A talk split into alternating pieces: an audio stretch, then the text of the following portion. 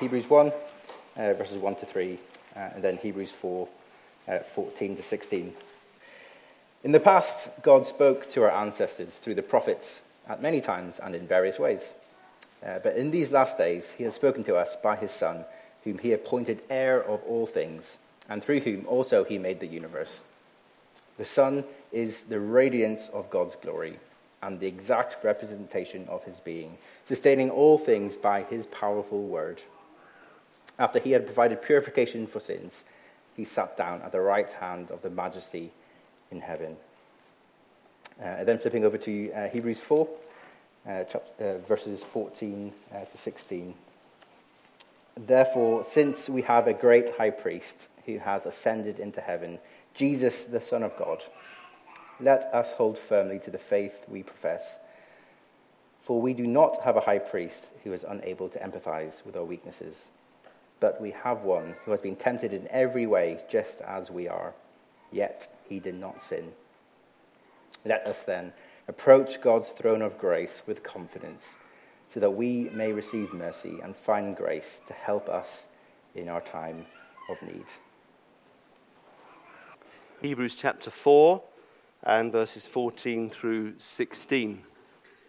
I, I want to talk um, about Jesus from these three sentences that we have before us.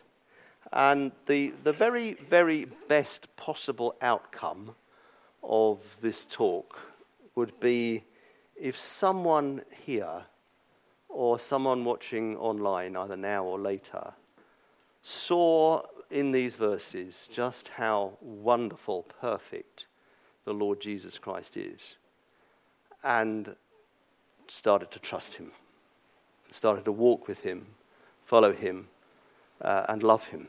That would be the, the very, very best possible outcome.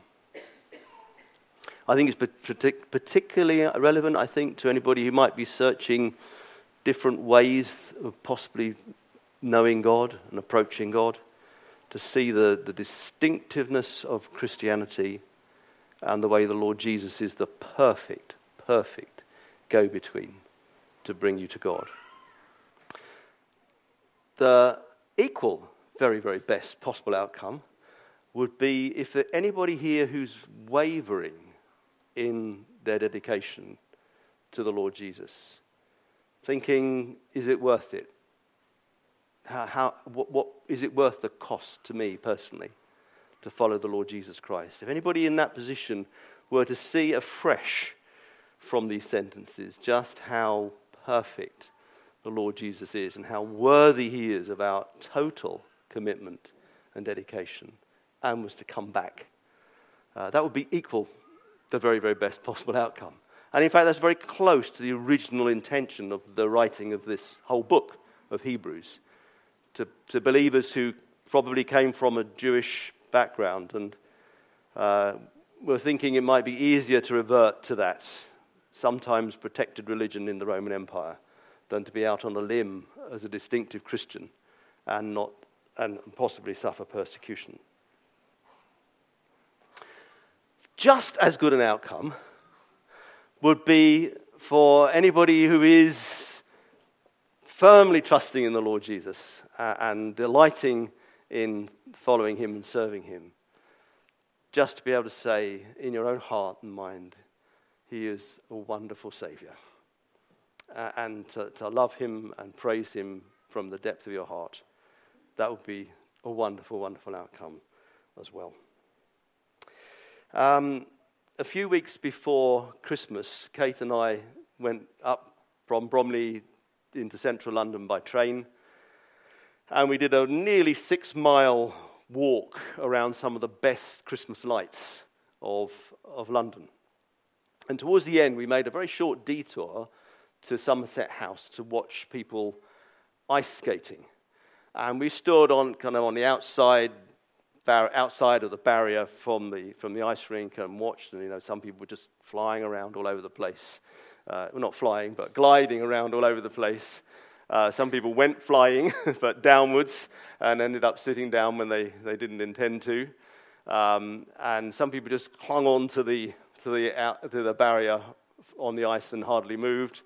And then there were others like us uh, standing on the outside thinking, would we like to, to have a go? Well, we were rescued by the fact that it was fully booked and also very expensive, so uh, the, the, the, decision really wasn't ours to make. Um, but there are perhaps some of us here who are standing on the outside, uh, looking in at Christianity. Maybe you, have known Christianity since you were a baby, maybe you're a, still a child, or you're someone who is looking at Christianity and thinking about it, but you're still, you know, you're on the outside looking in. Well, I, I'd love it if you would come in. And I'm sure the whole church would love it if you came in and said, Yes, I want to follow Jesus. But maybe some of us are struggling, falling often, sitting down too much when we shouldn't be, or clinging to the edge and hardly moving because we're paralyzed by, by fear rather than full of joy in the Lord Jesus. But maybe all of us could ask ourselves this question if we were slipping and sliding on the ice, what sort of person would you want to be beside you? What sort of person would you want to hold on to on the ice if you weren't very good at it yourself? I've entitled this, uh, this talk, Hold Fast, Draw Near. Hold fast to your faith, draw near to God. And it's based on the two exhortations we find one in verse 14, which says, Let us hold firmly to the faith we profess. Uh, um, not that's we say we believe these things, but let's hold firmly to that. Let's, let's not, not go back. Let's not give up. And draw near. Let us then approach the throne of grace with confidence. I don't want to concentrate on the reasons why those two exhortations are given and why they are, why they are reasonable to follow and obey. When we're, when we're in trouble, when, when life is hard, when we're facing big challenges or when we fail, uh, we often tend to think of ourselves and look in on ourselves. And it's very helpful to be able to look outwards, and it's most certainly very, very helpful to look outwards to Jesus, who in time of trouble really, really does and can help. So here's the structure of my talk. Verse 14 Who is Jesus and where is he? From verse 15, what Jesus himself experienced and what he's like. And then from verse 16, what Jesus offers to us. So let's get started. Who Jesus is and where he is from verse 14. Um, and the first thing, which is an obvious thing to say, is that he is Jesus. Uh, his, name, his name is is Jesus. Uh, and over the Christmas period, I'm sure we heard Bible readings, including Matthew chapter 1.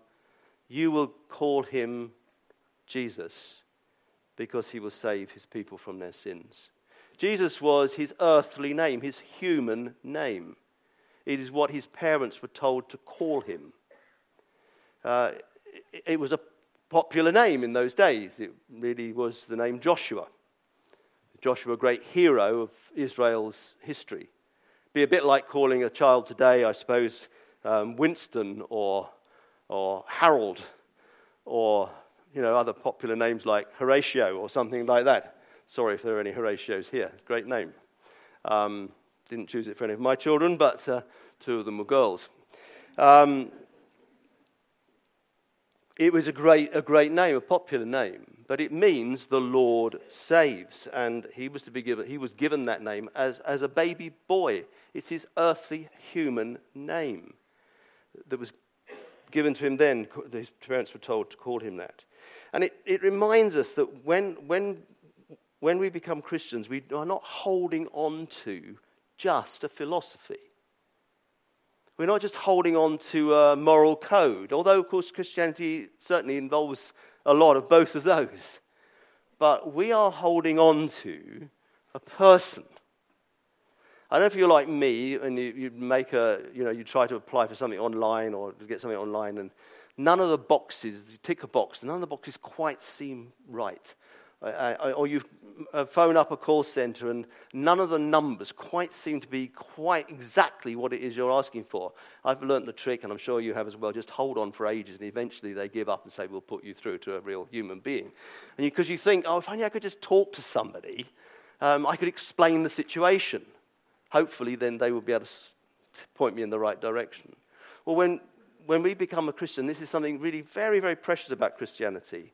It is not just a philosophy of life, it's not just a concept. It, it is a person. When we hold on to the faith we profess, we profess faith in a person, in Jesus, a person, a man, a human being like us. And that is very strongly emphasized in, this, in these sentences here in front of us. Um, but he's, he's all, not just called Jesus, he's also described here as the Son of God. And you might say, well, what did the writer of this letter mean by that phrase, the Son of God? And that's why I asked if we could read the uh, first few verses, or some of the first early verses of the first chapter of the book, because we're told there what this phrase means to the writer, the Son of God. Because in chapter 1, verse 3, we read this The Son is the radiance of God's glory and the exact representation of his being, sustaining all things by his powerful word. After he had provided purification for sins, he sat down at the right hand of the majesty in, in heaven. That's what the writer means when in our verse he says, the Son of God. He means this one who is the bright outshining of the glory of God who is the express image of what God is and who upholds everything. One translation puts it, upholds up the universe, holds, upholds, sustains everything by his mighty word, and who is now seated at the right hand of the majesty on high.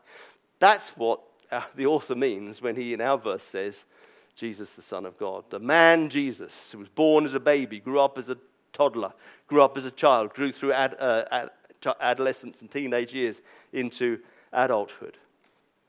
The human being, but he is also the, this radiantly glorious, eternal God who holds everything together. Now, if you want somebody to hold you up on the, on the, um, on the ice, you know, couldn't get anybody better than that. If you want somebody who can hold you up in life, you could not possibly think of someone better than the one who sustains everything by, the, by his mighty word.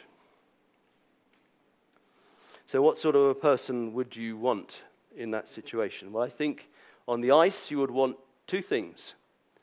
You would, you would want somebody you could hold on to, somebody real, somebody who's there, somebody who's experienced life, someone who's friendly, someone who's willing to give time to you and help you out.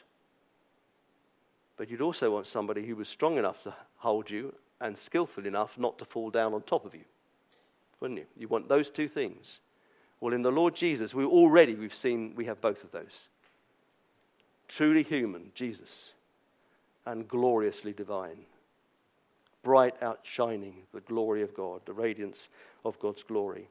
And so he is the perfect combination to be this other thing that he's described of in our verse a great high priest. The one who represents us to God, who stands between us and God. As I've already mentioned, the, the first recipients of this, of this letter, of this book, um, would appear to have been in danger of sliding back into some sort of Judaism, uh, where once a year um, the high, the high priest would go through the temple courts into the most holy place and make atonement, make purification for sins with the blood of an animal which couldn't actually really do anything, um, but it was a picture of what Jesus would one day do. There's a lot more about that later on in the book. But the Lord Jesus didn't just go through the model of heaven, the temple, the model, go through the courts of the, the model like their high priest would do. But he actually, well, we're told, where is he? We're told he ascended into heaven. More literally, he passed through the heavens. As their high priest on earth passed through the courts of the temple, Jesus actually passed through the heavens. As their high priest went once a year into the holiest, the, the holy, most holy place, Jesus is now, having passed through the heavens, is now seated, as we saw from the first chapter, is now seated at the right hand of the majesty of high. He went there and stayed. He is the, the perfect high priest. He is there in heaven for us, sitting at the right hand of the throne on high, the majesty on high, in control of all things. Now, before we go on to the next verse, can I just say this? Look, if your version of Jesus, if your mental picture, idea of Jesus, the, the faith that you kind of profess, is, is anything other than this, anything other than the way he's described in this, in this just this one sentence, then you, you, you're in trouble. We need all of what's in this, this sentence to, to be sure and to be secure in our relationship with God. If, if, he's, if he's not divine, then he has no power to rescue you. He has no authority to rescue you. The best he could do is tell you where you're going wrong and telling you, tell you what to change. He would have no power to actually save you. And if he's not human, well, then how much would he be able to sympathize and understand? How approachable would he be? And if he's not a great high priest, what has he done to take away your sin? This is one of the great distinctives of Christianity. We don't just have someone standing at the side of the ice rink shouting out and telling us how to skate and telling us off when we do wrong. We have someone who gave up their whole session on the ice just to go round with us. We have, we have someone who actually came to rescue. We don't just have a teacher we don't just have a guru. We don't just have a prophet. We have a savior. We have someone who has really done all that's necessary to open the door of heaven, the courts of heaven, to us. And he's in there with the door open, waiting to receive us. He is absolutely perfect. Absolutely perfect for the job. So, if you're thinking about it, if you're examining other, other religions, Stop here. Dwell on Jesus and trust in Him and in Him alone. And if you do believe Him, well, don't, don't give up. Don't, don't, don't just, um, don't perhaps like the, they did, look for something a bit more visible, a, a bit more, bit even more tangible. No, only, only Jesus is the one who could who offered a real sacrifice that really takes away sin. Don't go to something that is more, less morally demanding, just a concept or a philosophy that you can bend to your own wishes. But a real person who has real character, who has real standards, and who demands total obedience is worthy of our commitment. So let's move on to the, to the next verse then, verse 15. What Jesus experienced and what he is what he is like. what he experienced? Well, we're told he has been tempted in every way, just as we are, and yet he did not sin. Here, the writer is developing one aspect of Jesus' humanity. His life was, was not easy. he was tempted, he was tested, he experienced trials, he went through great hardships. He was, he was um, tempted in, in all, whole v- wide variety of different ways, just as we are. Perhaps the greatest of all of his test- testings would be the question of should he go ahead with being crucified for us, or should he find a way out? And we're told that um, he, he struggled over that. He was overwhelmed with sorrow to the point of death in anticipation of what was going to happen to him. And he struggled with, with, with the decision should he go ahead with his life's mission and be crucified, bearing in his body the sins of his people under the wrath of God? Should he do that? And we're told that he struggled and his, his sweat, so his sweat was almost like drops of blood. But he, he never sinned. He never sinned. I wonder what, what percentage of temptation level we give in at. of course, a temptation isn't really a temptation unless it's attractive in some way or another, is it? What level do we give in to temptation?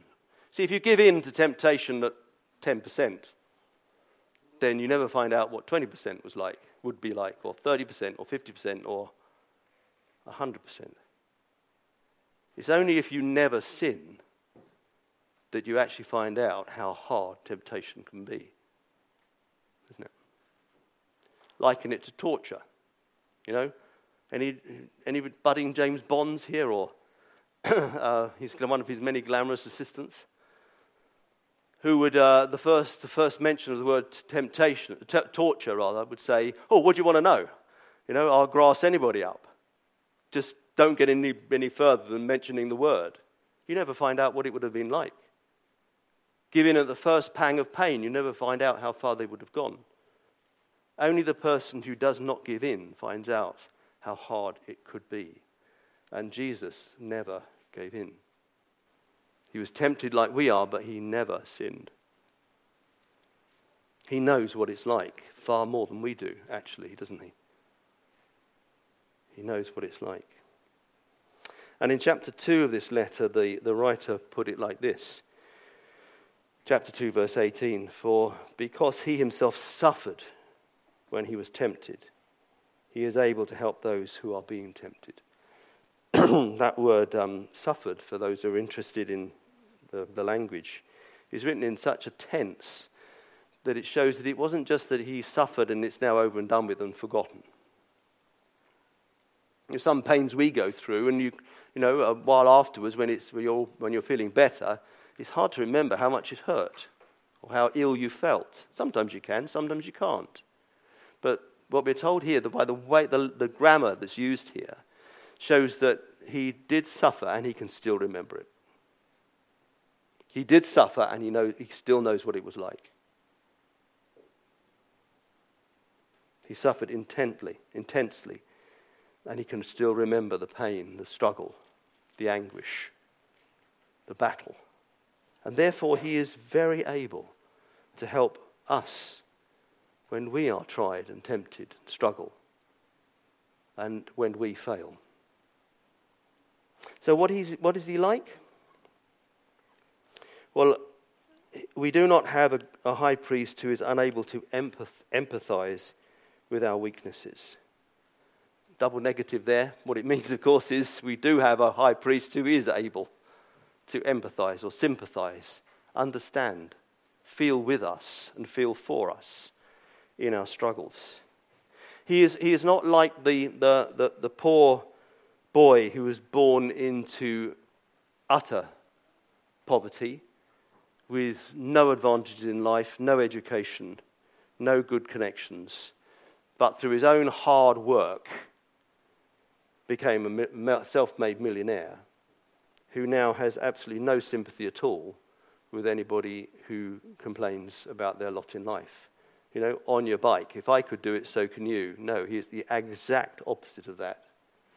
Here we, here we have the Prince of Heaven, the one who for eternity lived in perfect love relationship Father, Son, Holy Spirit, fulfilled totally self sufficient, all glorious, all powerful, who with a word could do whatever he wished, and indeed with words called the universe into being.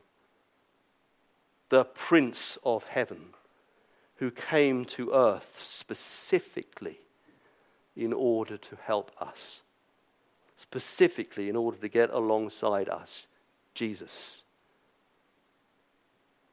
specifically in order to suffer and to die, to bear our sins, so that we can be completely purified forever. That's what we have. He is, he, he, is sympathetic because he came into the world to be sympathetic. He is loving because he came into the world through love and because of love. He is patient because he knew exactly what he was coming into and why he was coming here. He knows that we are weak. You cannot find a better Lord for your life than this. You cannot find a better person to follow. You cannot find another Savior than Jesus. Don't give up on him. Do find him. Do trust him. Do love him. Do praise him. Thirdly, verse 16, what he offers. Let us then approach God's throne of grace with confidence so that we may receive mercy and find grace to help us in our time of need. We've already seen that God's throne is a throne of majestic power and glory, but it is also, as described here, a throne of grace, where we can receive mercy and find grace. Those two words, mercy and grace, overlap quite a lot, really, and it's a little bit contrived to, to try and force an absolute distinction between them. But I think it is helpful to, to get the flavour of both words by seeing perhaps a slight difference between them. You could say mercy is when God does not give us what we do deserve. What we, what we do deserve if we, were, if we were to draw near to God is to have Him slam the door in our face. That's what we deserve. And far worse than that. To be cast into outer darkness to suffer forever. That's what we deserve. But God, in His mercy, doesn't give us what we do deserve. But grace, on the other hand, we could say, is more the attitude of giving us what we don't deserve, giving us the, the, the love, the welcome, the help, the strength, the forgiveness, the peace, the eternal life, the relationship that we, frankly, just don't deserve to have. And as we hold on to the faith we profess, what we say we believe, as we actually hold on to it, we can approach boldly and receive mercy, the mercy he offers. And we can find the love and the grace and the abundance for the needs that we experience. But we must check out our attitude as we approach God confidently. In what sort of confidence should we approach God? Well, it should not be to brag or to boast of ourselves. It shouldn't be that kind of approach to God that, that has an attitude, whether it's expressed or not, which is more likely. It wouldn't be expressed, but it could, be a hidden attitude. Oh, God, um, I, am uh, you know, you know me. You know me. I'm, I'm a good person. I'm, I'm a good guy. I'm a good girl. I, you know, I go to church. Um, I, I, I, try to help other people. I, I I sing the hymns and say the prayers and whatever you, whatever you feel you should boast about. I'm, I'm kind and I'm good. I'm in a bit of trouble now, so please help me out here. If, you, if, you, if your attitude is at all like that, really you are going in completely the wrong way. Because this is the throne of grace. This is a throne of undeserved gifts and help and strength. And if we go to brag about ourselves or to boast about ourselves, then we are going in totally the wrong way, with totally the wrong attitude. It's the throne of grace and mercy. But neither do we, do we go confidently because we think we can bargain or buy something from God. You know, that sort of attitude that says, God, if you'll do this for me, then I'll do this, that for you. I promise I'll change. If, you, if you'll do this for me, if you'll help me in this difficult situation, then I promise I will be a better person from now on. Or, or I'll, I'll, you know, I'll see you right. I'll pay you back. To bargain or to brag. No, we, we, that is not the way to approach the throne of grace confidently. Thinking, I, you know, I, can, I can make my way in life. I can, I can pay my own way. You know, I'm confident about myself. No, no, no. This is the throne of grace, undeserved help. But neither indeed do we need to come begging, pleading with God as if He is unwilling to give. Because God is rich in mercy, His grace is abundant and overflowing. He delights to give, He delights to help. We don't need to beg and plead as if we have to twist His arm to hear us and to welcome us and to help us. But no, we come boldly because we believe that God is gracious and because the Lord Jesus displays that and proves that in his life. We can come boldly, not because we're boasting about ourselves or bragging about ourselves or bargaining or buying something from God. We can come boldly because we believe that God is bountiful in his mercy and in his grace and loves us with, a, with an amazing love that delights to receive us and to help us. And that is so distinctive of Christianity, isn't it? You know, there is no, will Jesus help me? There is no, will I get to heaven when I die? Will my good deeds outweigh my bad deeds? Can I buy my way in? There's none of that. There is a confidence. There is a certainty. There is a boldness because Jesus has done it all for us. He has gone through the heavens. He has made purification for sins. He is seated at the right hand of the majesty on high. He is sympathetic and kind and understanding and patient. He hasn't changed from the way he was when he was on earth. Same yesterday, today, and forever. Let's make sure we approach God in that way, humbly about ourselves, but boldly because of Jesus. Can I just say a tiny bit about this really interesting word here um, help? Help. It's only used twice in the whole of the New Testament, as far as I can see. One of them is here, obviously. The other one is in a passage in the book of Acts. And I'm going to read this to you now. And here's a little puzzle for you. As I read this, try to work out which word in this little bit of narrative from the book of Acts is the same word as our word help. You got it?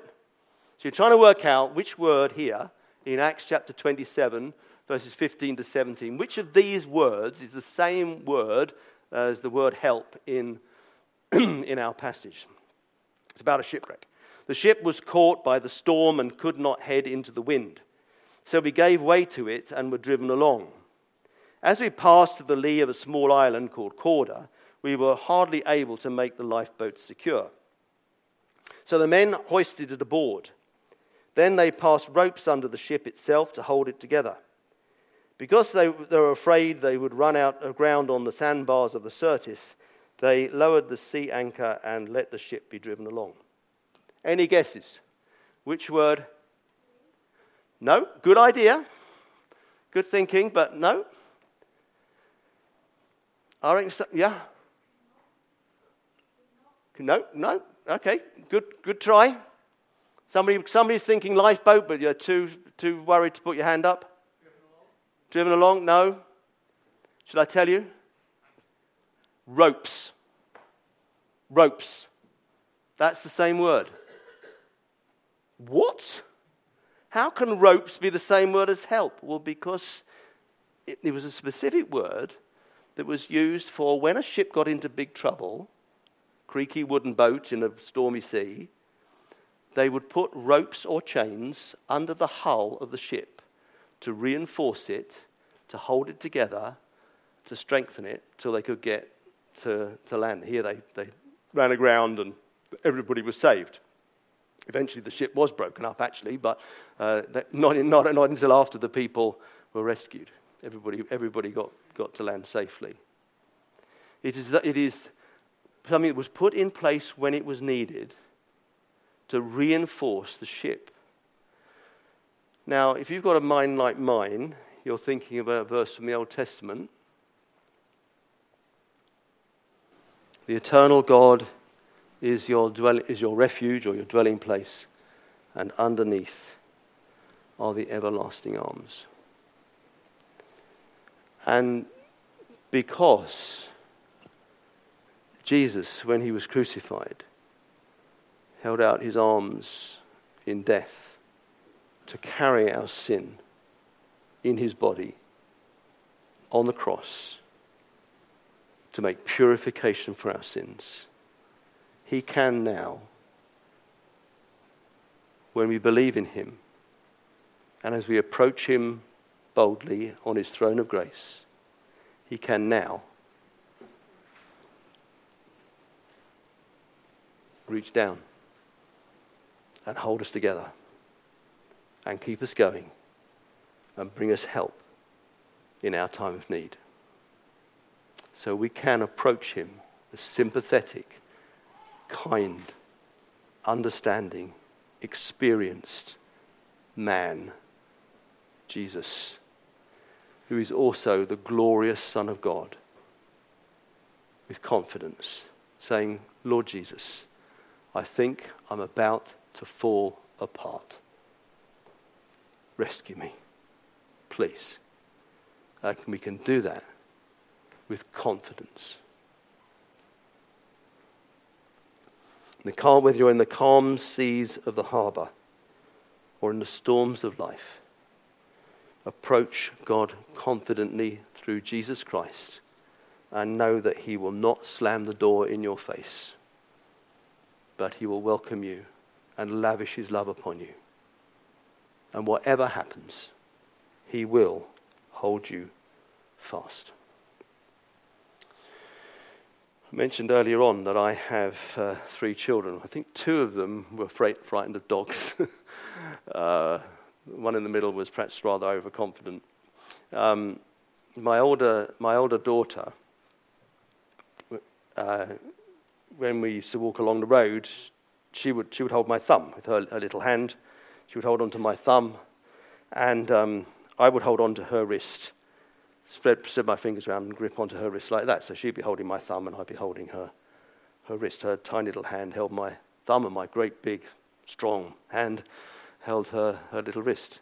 And if a dog, if we got near to a dog, she would grip my thumb tighter. Uh, she would hold fast, fast, hold firmly. And I would grip her wrist tighter as well to reassure her. Now, where was the strength in that? Where was the strength in that grip? Was it in her little hand holding my big thumb? Or was it in my big hand holding her little wrist? we are called upon to hold firmly to the faith that is really the person in whom we trust, isn't it? We need to hold on to him. But the strength of that is not that we are holding him. The strength of it is that he is holding us. Underneath are the everlasting arms. Can we sing that song? Uh, he will hold me fast. And maybe wouldn't it be absolutely wonderful if someone here said, for the very first time, Lord Jesus, hold me?